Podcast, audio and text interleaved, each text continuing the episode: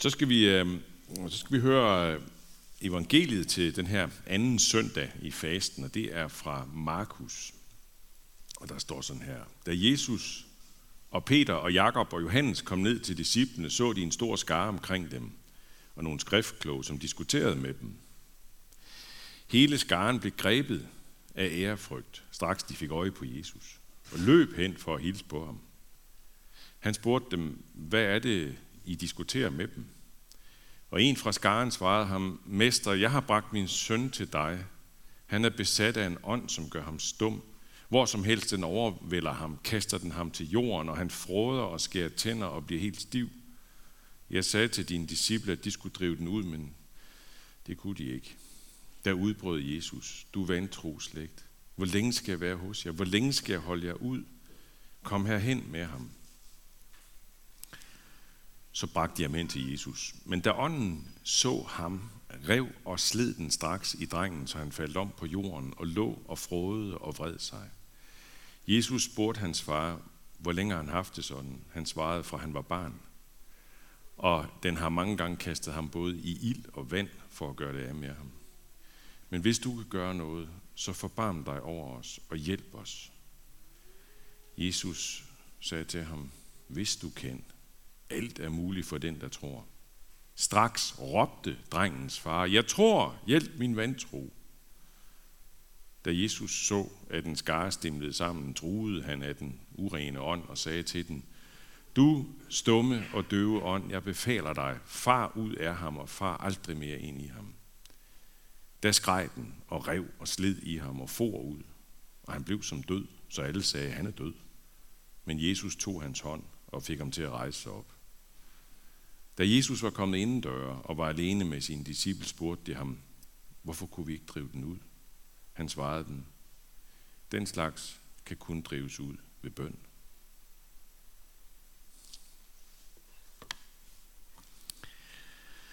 Jeg tror, hjælp min vantro. Mm.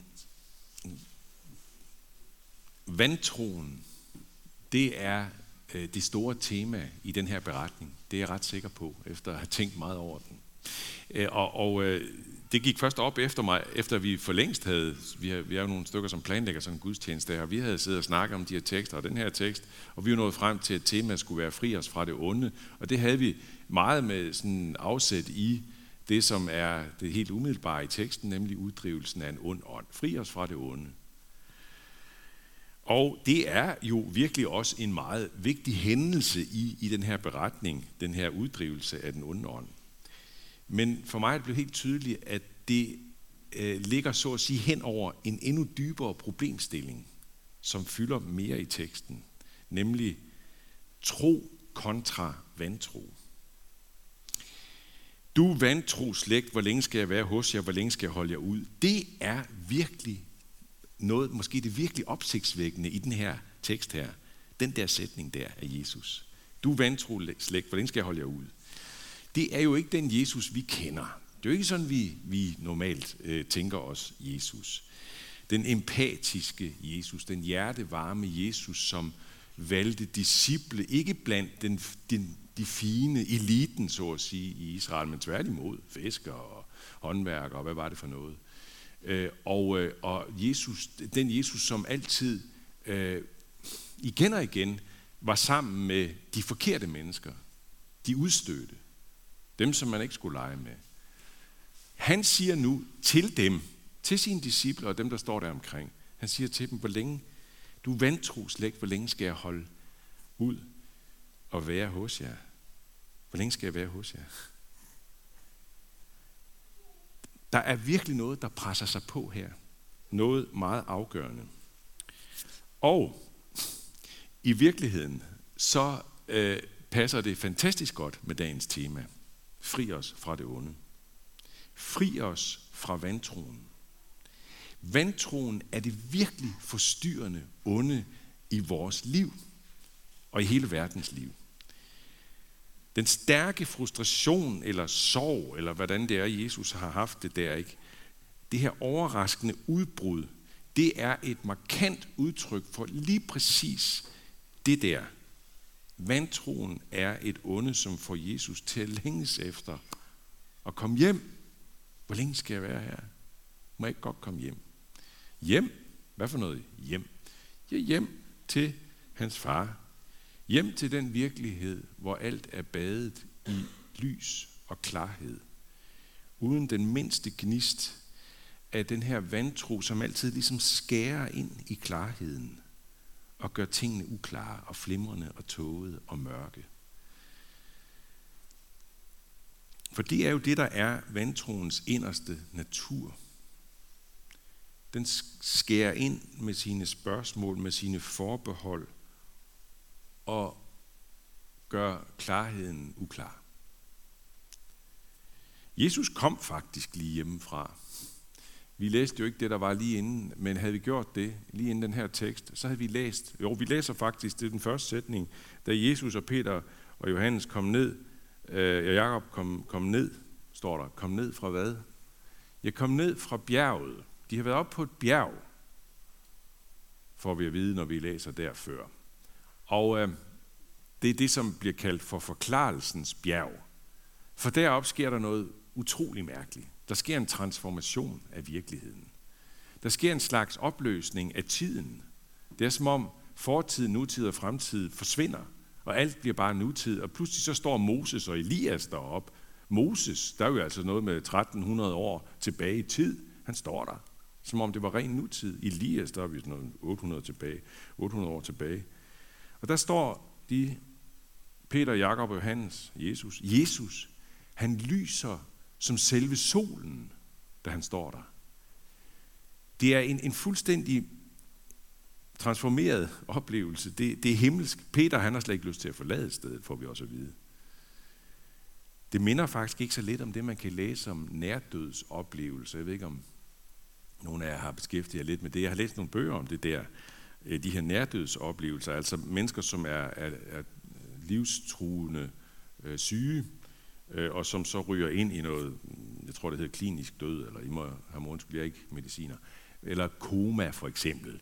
Øh, og øh, det kan være hjertestop, det kan være andre ting, som gør det. Og det kan være noget med minutter, det kan være helt op til flere dage, hvor de ligger der i koma eller sådan noget. Så imod al forventning, alle tror, de skal dø, øh, så vender de tilbage og overlever og lever videre, og kan fortælle om fuldstændigt ekstremt euforiske, salige, lykkelige oplevelser, som får dem til faktisk at sige, der er mange historier om det, om mennesker, som, som græder over at være vendt tilbage til livet.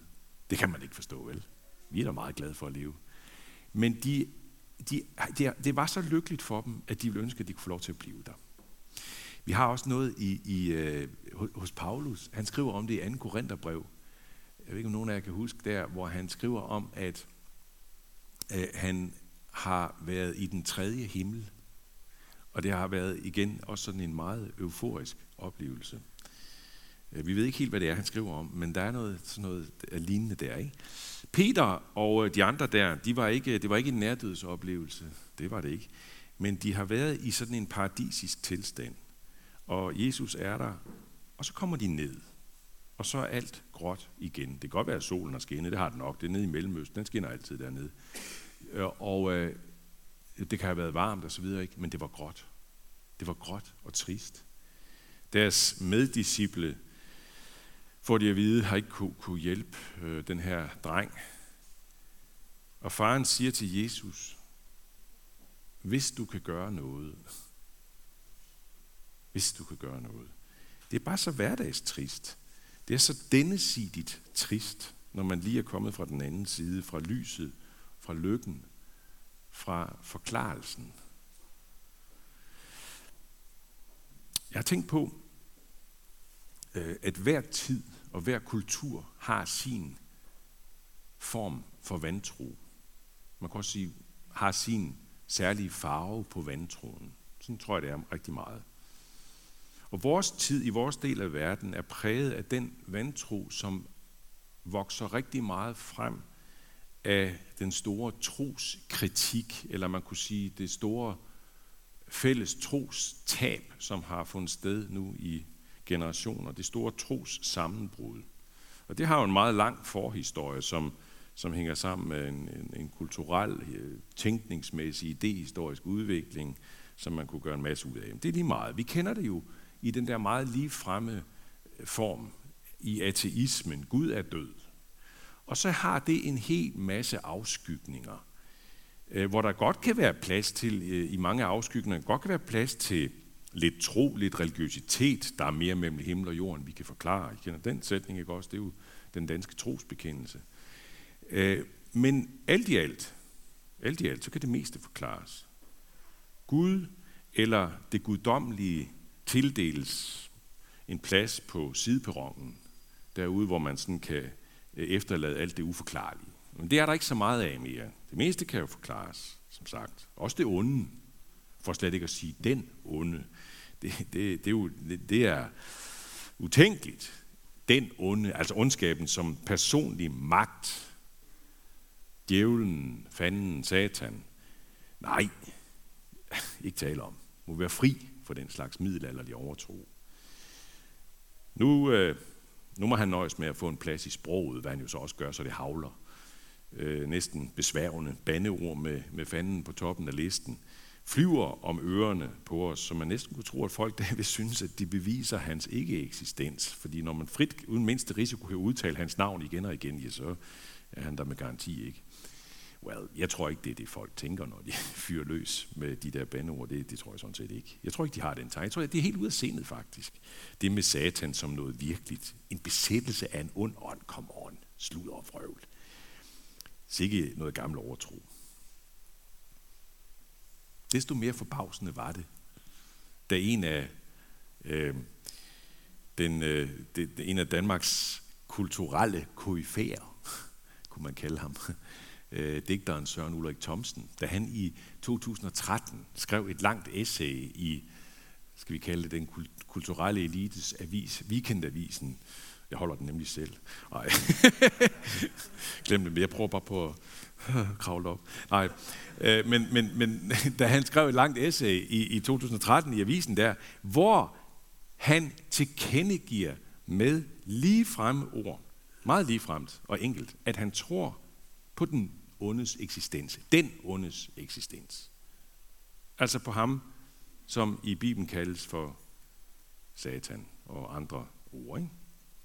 Folk var faktisk ret målløse. Godt nok øh, øh, havde man efterhånden vendet sig lidt til, det var stod klart efterhånden i nogle år, at, at Søren Ulrik Thomsen vedkendte sig den kristne tro, øh, som han ikke selv var vokset op med i sit, sit barndomshjem eller i opvækstmiljøet. Men at han var kommet så langt ud, at han tror på eksistensen af en personlig djævel. I en tid og i en kultur, hvor øh, forklaringer på alt nærmest står i kø, sådan at der er nogle andre ting, der bliver skubbet helt ud af køen, for eksempel djævlen, som jo helt oplagt kun er, er, er blevet til, fordi øh, mennesket manglede en forklaring på ondskaben. Men den har vi jo da stort set skaffet os, ikke? forklaringen på ondskaben. I psykologi, i sociologi og alle mulige andre slags logier. Ja, har vi det? Har vi det? Var djævlen, var djævlen bare sådan en udfyldning af et hul, man manglede at fylde op med forklaring? Hvad med, om det er lige modsat? Hvad med, om det er sådan, at når hullet er fyldt op med forklaringer, og man kigger grundigt ned i disse forklaringer, så bliver det rigtig svært at komme udenom djævlen som virkelighed. Hvad med, om det til syvende og sidst giver bedst mening at sige djævlen, når man kigger meget dybt i menneskets ondskab og i tilværelsens ondskab?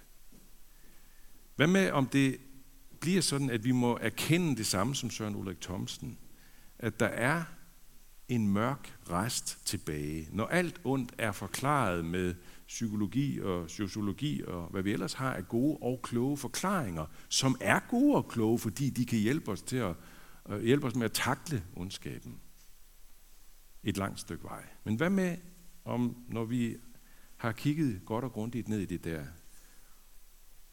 og så opdager vi, at der er en mørk rest tilbage, som er båret af en personlig vilje, for nu igen at bruge udtrykkene fra Søren Ulrik Thomsens essay, som er båret af en personlig vilje, som rækker ud over hver enkelt menneske.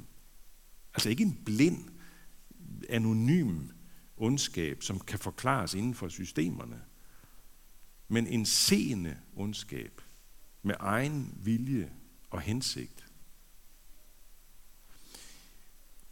Jeg står ikke her og, og, og prøver at, at, at sige, at man så nærmest kan bevise djævelens eksistens. Jeg vil alligevel sige, prøv lige at læse uh, Søren Ulrik Thomsens essay. Det er virkelig klogt. Men jeg prøver at sige, at vi befinder os i en tid og i, en, i den del af verden, hvor vantroen er stærkt farvet af ideen om, at man kan forklare Gud og djævlen og mange andre ting ud af tilværelsen. Det er faktisk også vantroens DNA til alle tider. Det er den vantro, der meldte sig allerede i paradiset. Længe før der var det mindste grund til vantro. Fordi alt jo stod fuldstændig stod i forklarelsen, i lyset, i klarheden, i Guds lys, lige der i paradis. Men der kom et spørgsmål fra en. Hvad var det nu, han sagde? Jo, han sagde, har Gud virkelig sagt, at I ikke må spise af træerne i haven? Hvad er det, han siger? Ja, han siger, er I sikre på, at I har forstået Gud rigtigt? Er I sikre på, at Gud vil jer det rigtige? Er I sikre på, at Gud ikke i virkeligheden vil sikre sig selv og sin egen magt? Er I sikre på, at det ikke er bedre, at I selv bestemmer? Bestemmer, hvad der er godt og ondt? Bliver kloge på, hvad der er godt og ondt? Er I ikke sikre på, er I sikre på at, at I ikke selv bedst kan forklare og definere og kontrollere tilværelsens op og ned? Det er vantroens DNA. Vi kan selv. Vi kan selv forklare. Vi kan selv definere. Vi kan selv kontrollere. Det er faktisk også det DNA, vi finder i farens henvendelse til Jesus, selvom det kan have været meget forsigtigt og hvad ved jeg. Men alligevel, hvor han siger, hvis du kan gøre noget. Det er det der forbehold, hvis du kan. Jeg ved ikke, om, om jeg tør tro, at du kan. Det er jo situationen for rigtig mange af os herinde. Og, og hør godt efter, du som ikke selv synes, du endnu tror overhovedet, men nu skal du bare høre, fordi måske vil det for, forbavse dig, når jeg siger det her, at det er situationen for rigtig mange af os herinde, som på den ene side tror, at Gud er. Tror, at djævlen findes. Tror, at Jesus er der. Og så alligevel på den anden side, så har vi det her, hvis du kan i os hele tiden det her forbehold, vores tøven, der melder sig igen og igen, når vi beder, når vi hengiver os i taknemmelighed til Gud, når vi synger og tilbeder taknemmeligt, eller når vi knæler op foran, som vi skal om lidt, øh, står der, øh, og modtager brød og vin, Jesu læme og blod, som det siges, så er der sådan en lille opbremsning i sindet. Det er der ofte. Mund det her er, hvad det giver sig ud for at være. Må jeg er, hvad jeg giver mig ud for at være. Må min tro er, hvad den giver sig ud for at være. Jeg siger det ikke, er det er der hele tiden. Det er det ikke, heldigvis. Men det kommer igen og igen. Hvad skal vi gøre med det? Vi skal gøre som faren. Vi skal spille med fuldstændig åben kort. Jeg tror, Hjælp min vantro. Jeg tror, fri mig fra vantroen. Fri mig fra det onde. Vi skal spille med åben kort, og det skal vi gøre hele vores liv. Det gør Bibelens egne personer igen og igen. Det er noget af det, som jeg elsker ved øh, Bibelens bønnebog, hvor vi jo bliver lukket ind i folks, i, i, i Bibelens øh, øh, tros, altså menneskernes øh, trosliv og tros tænkning og følelser. Øh, og Bibelens bønnebog, ja, den finder vi i det gamle testamente, i det, der hedder Salmernes bog. Og øh, som, som jeg selv overhovedet ikke kan undvære. Øh, og der, der øh, står der i øh, en af salmerne, bare give et eksempel her, ikke? salm 42. Min sjæl tørster Gud, efter Gud, den levende Gud. Hvornår kan jeg komme og se Guds ansigt? Tårer er blevet mit brød dag og nat, når de dagen lang spørger mig, hvor er din Gud? Tårer er blevet mit brød dag og nat, når de dagen lang spørger, hvor er din Gud? Nemlig, når de spørger, hvor er din Gud, så rumsterer spørgsmålet i virkeligheden også ind i mit eget hoved. Hvor er min Gud? Men så kommer næste sætning, så kommer den, og den lyder sådan her. Hvorfor er du fortvivlet, min sjæl? Hvorfor skælver du i mig? Vend på Gud, for jeg skal takke ham på ny, min frelser og min Gud.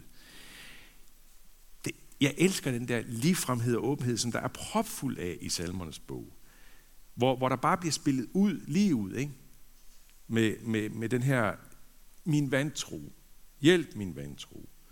Så det har vi et frikort til fra Guds eget ord, som Bibelen jo er, når vi tænker det sådan i kirken. Det er sådan, vi tænker om Bibelen. Gud giver os igennem sit eget ord et fripas, et frikort til at spille åbent og ærligt ud. Jeg tror, hjælp min vantro. Vi dyrker ikke vantroen. Vi stiller os ikke til pas med vores forbehold. Vi dyrker ikke tvivlen. Hvis du kan noget. Nej, det gør vi ikke. Vi parkerer ikke der. Det gør vi ikke. Men, men, vi fortrænger det heller ikke. Vi gemmer det ikke af vejen. Vi lægger ikke et låg hen over det. Skjuler det for hinanden. Sådan at vi, øh, vi skal jo helst fremstå som pæne, ordentlige, meget troende kristne over for hinanden. Nej, det gør vi da ikke. Når vi sidder i en af kirkens klynger, taler sammen, så lægger vi ikke låg på, vel? Eller når vi snakker med vores øh, studiekammerater eller arbejdskammerater, hvem det er, som ikke tror på det, Nej, så skal de helst ikke se, at vi også har tvivlen. Jo da, spiller med åbne kort. Hele livet. Jeg tror, Jesus, hjælp min vantro. Hjælp mig af med min vantro. Hjælp mig. Og hvad sker der? Jesus hjalp faren. Han fik, hvad han bad om, og han hjælper os.